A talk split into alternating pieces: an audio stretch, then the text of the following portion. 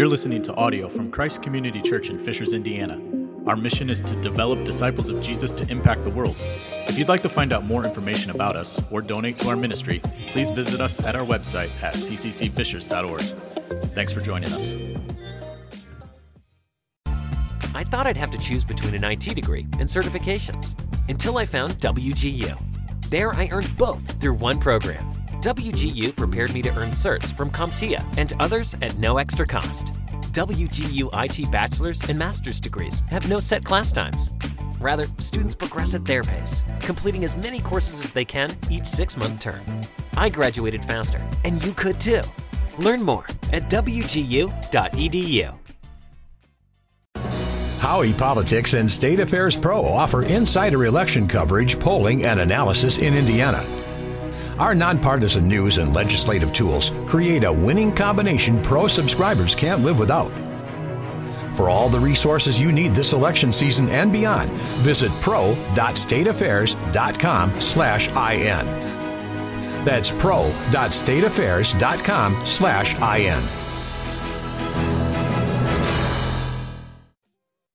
I also want to preface before we read before I start the sermon that uh, I believe today I'll have ample opportunity to step on, I think, everyone's toes at some point during this sermon. So if you want to put some shoes on, just get ready for that. I, I, I fully expect that to happen this morning.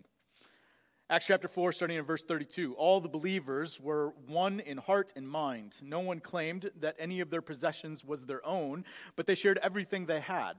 With great power, the apostles continued to testify to the resurrection of the Lord Jesus.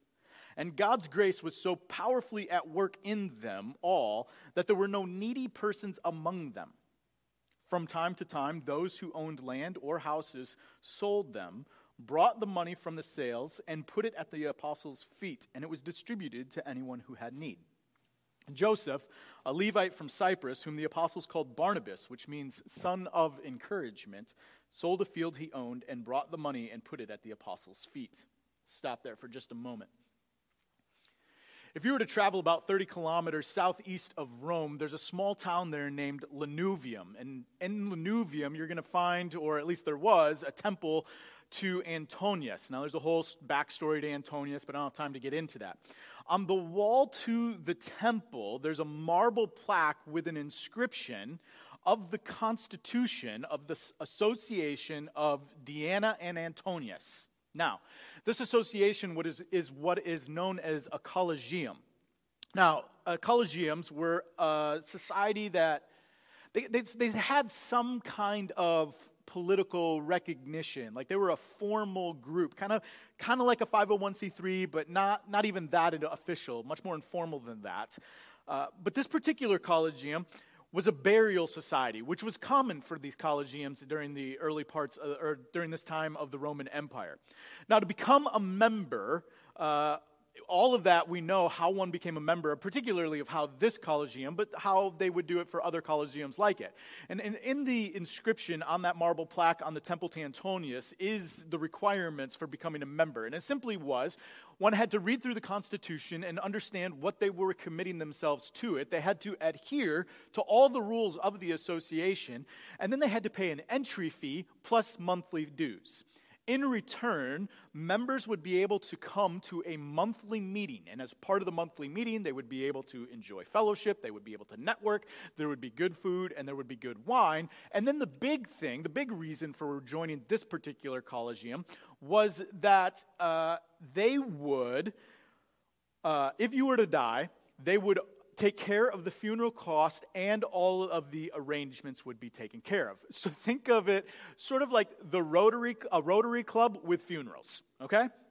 Now, the reason I bring this up is when the church began, and as it began to spread throughout the Roman Empire, many Romans simply looked at the church as one of these kinds of collegiums. It was an association of people who came together, who enjoyed food, and then who looked after the needs of others. But there were some distinct differences between the church and these collegiums. Whereas the collegium was relatively easy to enter as long as you had the money to do so, the church was extremely difficult To enter the church, there was a requirement of significant amount of times where you submitted yourselves to the, to the elders' teaching and to their discipline so that you could be formed into a person who was ethically and morally ready to be a part of the church. So, so notice that, so that right there, there's already a distinction, right? You couldn't just join the church and then you were formed. You were formed and then you would join the church if you were deemed ready. But there was no financial requirement like with the Collegium. Rich could join and poor could join. And the fact that you had this diversity within the church is one of the things that set it apart from these other associations throughout the Roman Empire, and it's what attracted people to it. And here at the end of Acts chapter 4, Luke gives us a, yet another account, a very similar account to the end of chapter 2. We get a picture of the church in its unified state. It's the church that we hope for. It's the church that isn't just attractive to those in the Roman Empire at the turn of the first century, but it's attractive to us as well throughout the community. There is not a needy person. What I love about what it says in Acts chapter 4 here is that the power of the Spirit was so present among them that there was not a needy person. It wasn't just that the power was so present that there were all these miracles and signs and these wonders. It was the power was so present, the Spirit was moving with such force that nobody was needy. Those who had land or money would sell them they would take the proceeds from that sale and they would lay it down at the disciples' feet, which was a symbolic way of saying that they relinquished control. They relinquished control of their things. They relinquished control of their money. They relinquished control of their lives. They relinquished their control of their desires about how this money should be used. And they allowed the dividing up of those, that money and those resources to be determined by the disciples. It's this beautiful picture, this powerful picture. And it's animated by the Spirit of God in the lives of the people. But then things take a turn. And that's where we get Acts chapter 5. And Monty is going to read for us Acts chapter 5, the first 11 verses. Acts 5, 1 through 11. Now, a man named Ananias, together with his wife Sapphira, also sold a piece of property. With his wife's full knowledge, he kept back part of the money for himself, but brought the rest and put it at the apostles' feet. Then Peter said, Ananias, how is it that Satan has so filled your heart that you have lied to the Holy Spirit and have kept for yourself some of the money you received for the land? Didn't it belong to you before it was sold? And after it was sold, wasn't the money at your disposal? What made you think of doing such a thing? You have not lied just to human beings, but to God. When Ananias heard this, he fell down and died, and great fear seized all who heard what had happened. Then some young men came forward, wrapped up his body, and carried him out and buried him. About three hours later, his wife came in, not knowing what had happened. Peter asked her, Tell me, is this the price you and Ananias got for the land? Yes, she said, This is the price. Peter said to her, How could you conspire to test the Spirit of the Lord? Listen, the feet of the men who buried your husband are at the door, and they will carry you out also. At that moment, she fell down at his feet and died. Then the young men came in, and finding her dead, carried her out and buried her beside her husband. Great fear seized the whole church and all who heard about these events. Now, I'll be honest. I find this passage extremely tr- uh, troubling. It's it's reminiscent of all of the Old Testament passages of killing and God's anger. And it's hard for me to reconcile these stories with a God who is slow to anger and full of mercy. God in this passage doesn't come across to me as just. A penalty of death for lying and a line about not giving all of the money, right? Like these people gave a lot of money, and yet they didn't just they gave they didn't give all of it, and they lied about that. But death for that crime doesn't seem to fit. It feels it feels excessive. It feels petty on God's part, to be honest.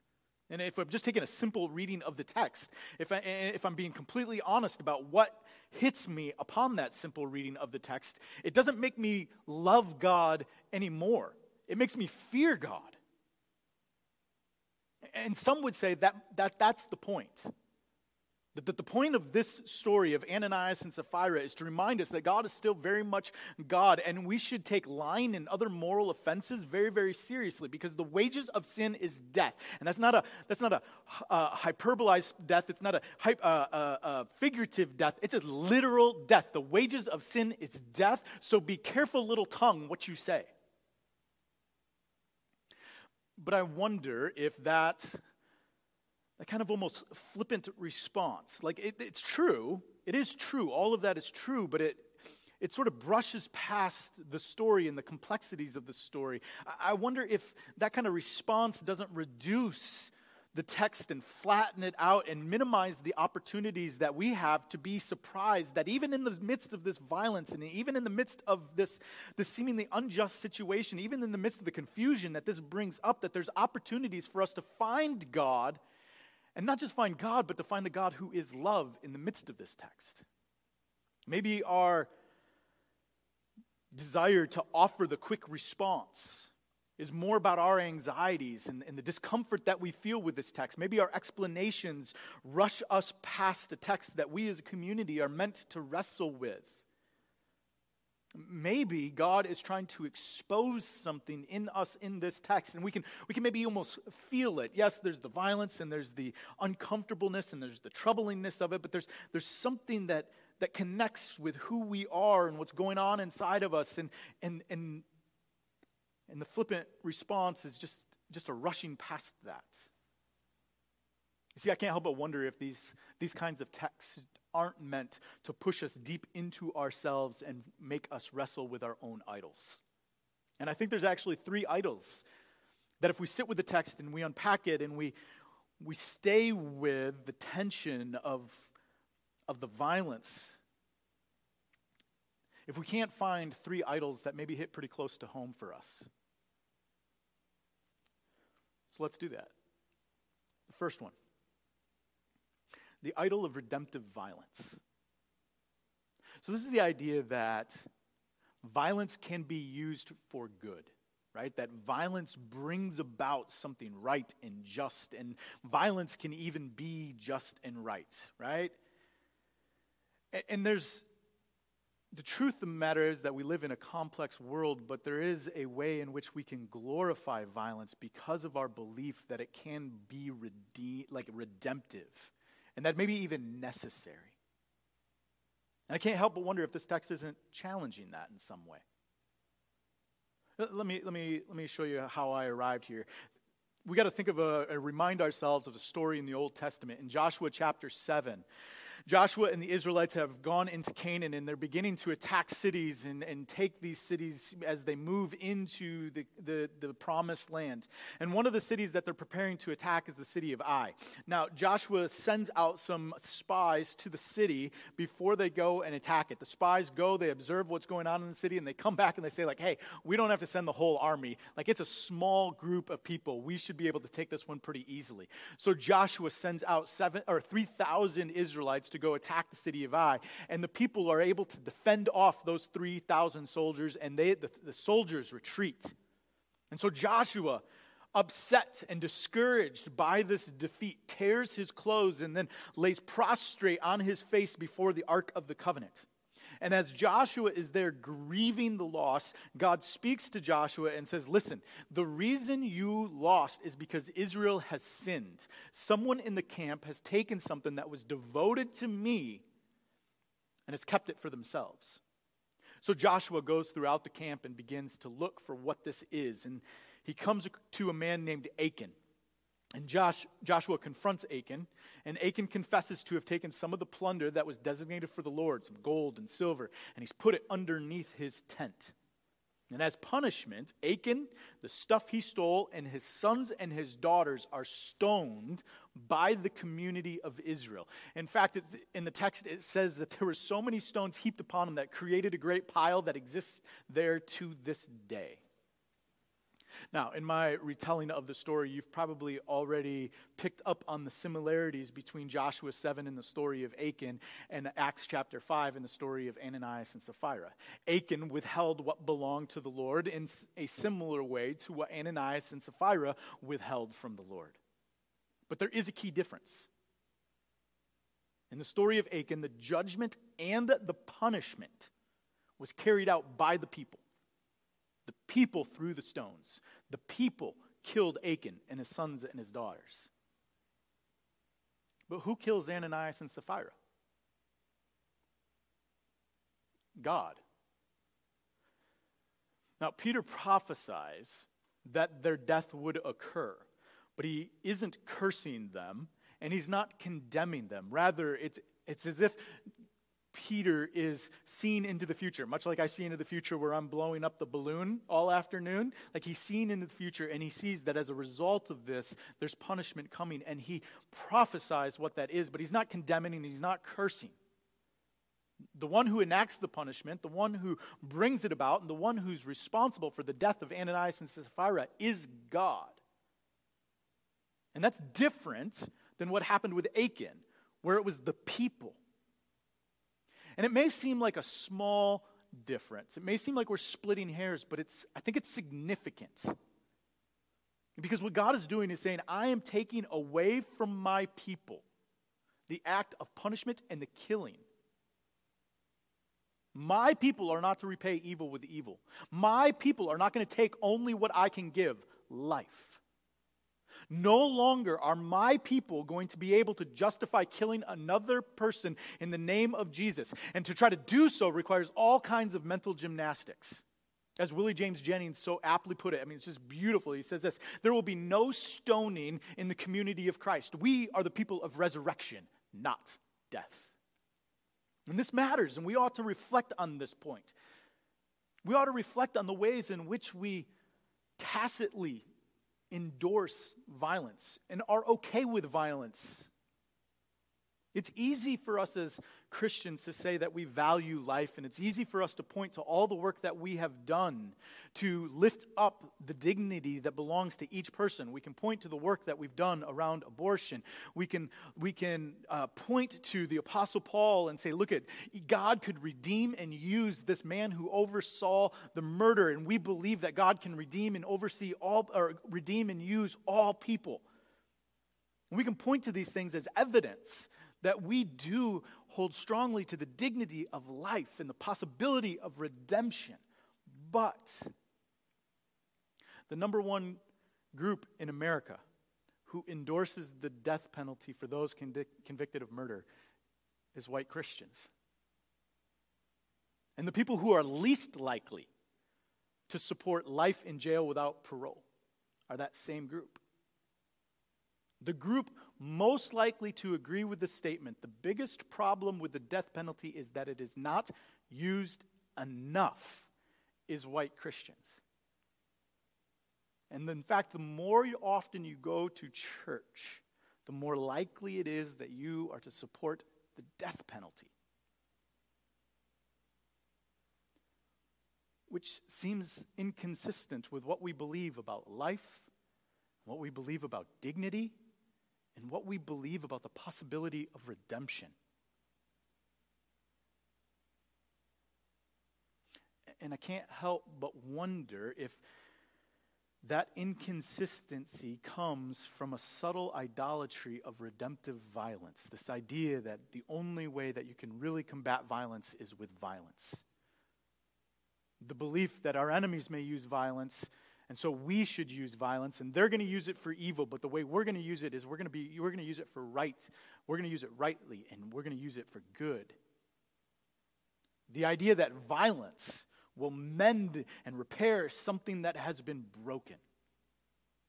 But here in this text with Ananias and Sapphira, where God does not allow the community to be the ones responsible for the stoning of Ananias and Sapphira, but he himself takes it upon himself. It says that God says, The days of my people enacting violent punishment is over. No more stones. Only I, the giver of life, will take life. And if we just focus on the violence of the text, if we brush over it with this, we should just fear God, and that's the point of it, we can miss out on our own proclivity to justify and support violence in all of these different ways. The, the belief that we have that violence is something that we maybe should take on or can be used in the name of Jesus. But if we sit with the text and we sit with the violence and the discomfort and we see what is happening and we see the subtle way in which God is taking violence away from the people and saying, no more, then it opens up the possibility for us to question all of our assumptions and celebrations of violence. Yeah. we begin to loosen our grip on the idol of redemptive violence. Or there's this another idol, the second one, the idol of self protection. The story of Ananias and Sapphira rises and falls on their decision to withhold from the community of faith. Right? Now, nothing required them to sell their property and then give the proceeds to the disciples. The, the, the, association of the church didn't have that in any constitution that that is something like if you're rich and you've got these things, you've got to do that. It never said that. And yet they did it. They sold their property and they withheld some of the proceeds and they lied about it. Why? What would motivate them to do that? One argument that I find very compelling is that in the church, all of the normal hierarchies of society were being thrown out and being subverted. Right? So you think about what gave people privilege and prestige in society. Now that doesn't matter in the church. Now there's rich and poor, there's Jew and Gentile, there's slave and free, there's male and female. There's this shifting within the community of people away from a society structured around hierarchy to one that is much more egalitarian.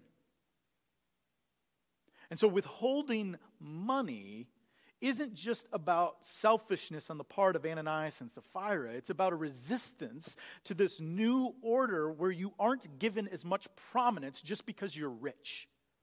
I mean, think if you're a rich person I mean, we, we have this even in our day where if you have wealth and you have financial means, that you're given a deference by others.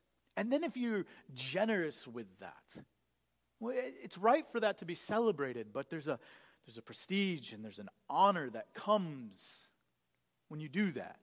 There's plaques and monuments and recognition and all of that.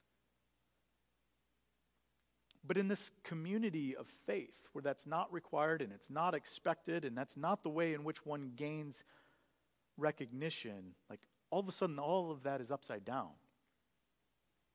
You see, the way in which the way in which you are recognized in the community of the church is by your commitment to the church. And so, someone who's poor, someone who's a slave and someone who's a female, those who are typically on the bottom rungs of society, now can be raised up because they're committed, they're bought in, they're wholesale a part of this new order. And if you're used to having privilege and prominence and prestige, well, you want that. And how do I get that? Well, I have to show that I'm committed. I have to show that, that, that, that I'm bought into this, even if you aren't. And so maybe, maybe all of this stems from the fact that Ananias and Sapphira aren't really bought into this new order. They're not really bought into the community. So they, they hold back. They hold back a bit of their money. They hold back their intents. They hold back their unity. They hold back their commitment. They hold back their sins. They hold back their faith. They hold back themselves at the expense of the community. How many of us hold back on some level when we come to church? I'll be honest, I do. I hold back a part of myself because I've had my advantage taken, uh, I've had my trust taken advantage of. I've unintentionally said the wrong thing or with the wrong tone and gotten myself into trouble and it's hurt. There's practical reasons why I don't share all of who I am. And a lot of it has to do with self protection. And I justify it. It makes sense. This is common sense. This is good practice.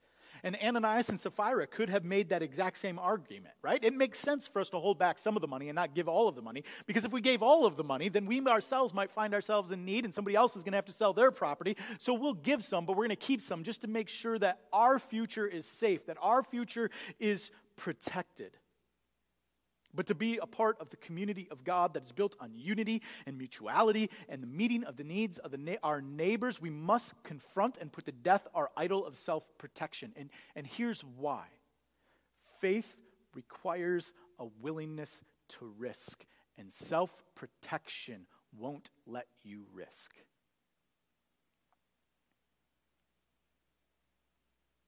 And if we just rush past this text because it makes us uncomfortable, if we just make it about a lie,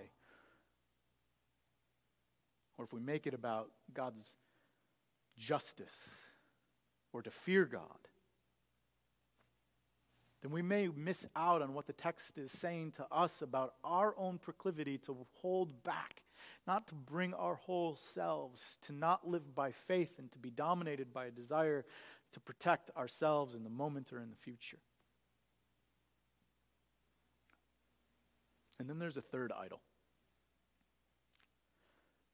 This is the one where, if I haven't already stepped on your toes, probably going to do it right here. It's the idol of the couple. The conspiracy to deceive the community of believers and to test God began in a conversation between a husband and a wife. And this isn't the first couple to test God sin entered the world as a result of a husband and a wife not trusting God and conspiring to take things into their, their own hands. In our culture, the couple is held up as, the, as almost the highest good. It's an ultimate right? It's the place where we find life. It's the place where our needs are met. It's the place where our hopes and dreams become a reality. In the space of this couple, we, we find security.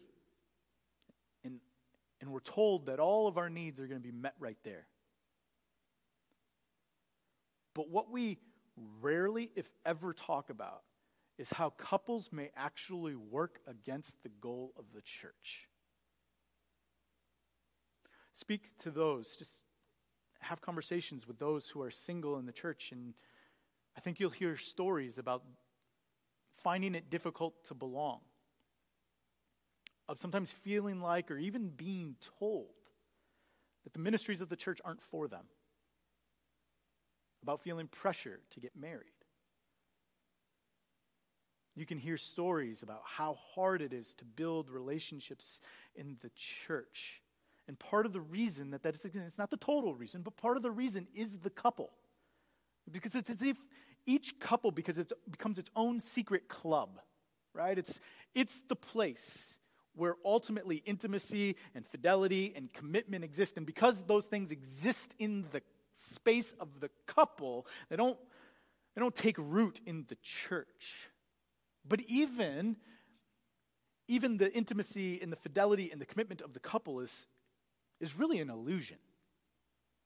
And Dietrich Bonhoeffer, he says it like this He says, Christ, the mediator, stands between son and father, between husband and wife, between individual and nation, whether they can recognize him or not. There is no way from us to others than the path through Christ, his word, and our following him. Immediacy is a delusion. Anytime a community hinders us from coming before Christ as a single individual, anytime a community lays claim to immediacy, it must be hated for Christ's sake. Now, I really appreciate what Bonhoeffer says here about a community because he doesn't make a community just this big group of people but he reduces it down. He like broadens it out. It can be between father and son and husband and wife. It can be between an individual and a nation, right? There's all of these spaces in which we are relating to another person or another group. And he kind of says like all of these are communities. And, and then he says, like, in each of those spaces between father and son and husband and wife and individual and nation, Christ is the mediator. What he's saying here is between me and another, whoever that other might be, Christ is right there. And, and, and somehow Christ is helping us to connect and come to that person. He's mediating us to them and them to us. So, so here's what it looks like. In order for me to come to that person over there, I must first come to Christ. And in coming to Christ, I have to die to myself. I have to confess my sins. I have to take off my old self and put on my new self. I have to embody the fruit of the Spirit. I have to seek to love my neighbor as myself. And then now, now that Christ has done all of that in me, He's mediated all of that work in me, now I come to you. And Bonhoeffer says there's no other way for the follower of Jesus to come to another person, regardless of who that person is. No, no other way for a person to come to a community, regardless of what that community is, whether it's the church or whether it's a nation. Immediacy, this me directly to another person, is a delusion. In any community, that lays claim to immediacy, that says or functions as if Christ is not necessary, that it is a relationship that comes first, must be hated for Christ's sake. And far too often, we treat marriages and the couple as a relationship of immediacy. That we imagine that we can come directly, me to my spouse, and Christ doesn't have to be in between us. Yeah, Christ may be around us. We may be driving in the car and Jesus may be in the back seat. But Jesus is much more a third wheel to the party than, than an absolute necessity for our coming together. And as a result, when, when marriages become this source of immediacy, they become an excuse to hold back from the community of the church, which ultimately is Christ's body.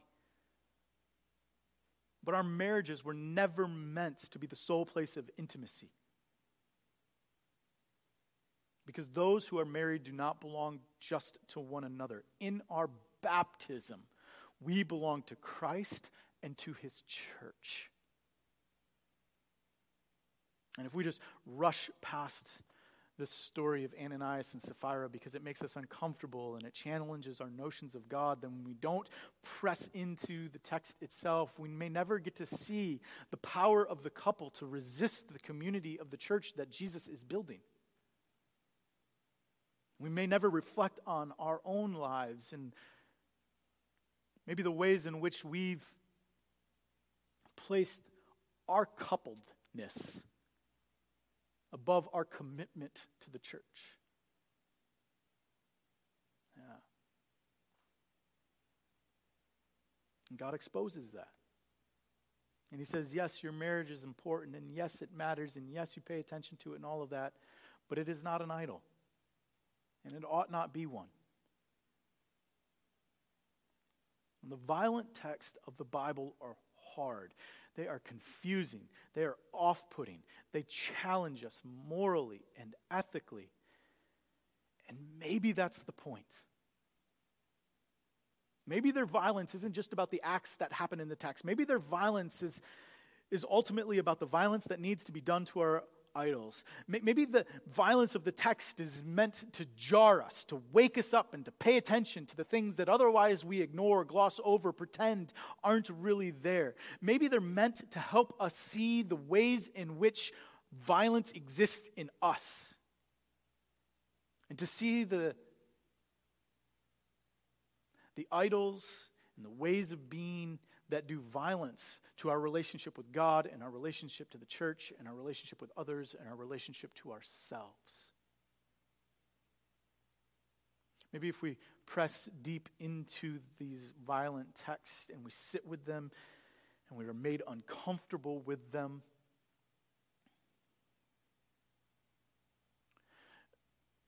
maybe maybe we're opened up to a, a new way of being and we submit ourselves to the upside down order of the one who redeems the world, not through the violence that he does, but through the violence that is done to him on the cross. And in suffering the violence of a sinful people, absorbs all the violence into himself to say, There is a new kingdom in your midst, an upside down kingdom, a new way of being for my followers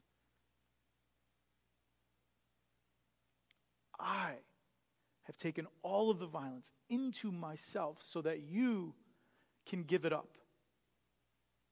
And so you can put to death your idols. And you can find peace. The peace that I alone will bring. And in that, we find rest, we find hope, we find the kingdom of God. Let's pray.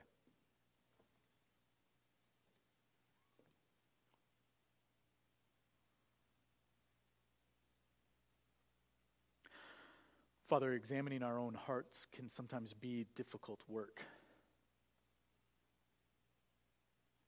In fact, I think it's the hardest work that we can do to see ourselves clearly and to be honest with ourselves and with others about the things that our heart is insane and encouraging us and, and the motivations that rise up above us. It's why it is said in your word that the, that the heart is deceitful above all else. And yet we know that we have to press deep into our hearts and examine our idols.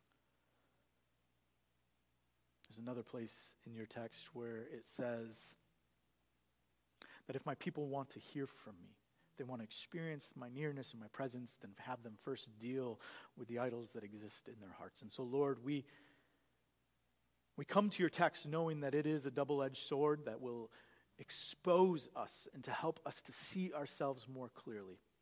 And I pray that we would allow the Spirit to do its surgical work to, to reveal to us what we could not see and what we did not know about ourselves and about our allegiances. And I pray that we would give them over to you and lay them down at your feet, submitting them to you, so that we might experience the kingdom of God in its fullness in our life. In the name of the Father, the Son, and the Holy Spirit.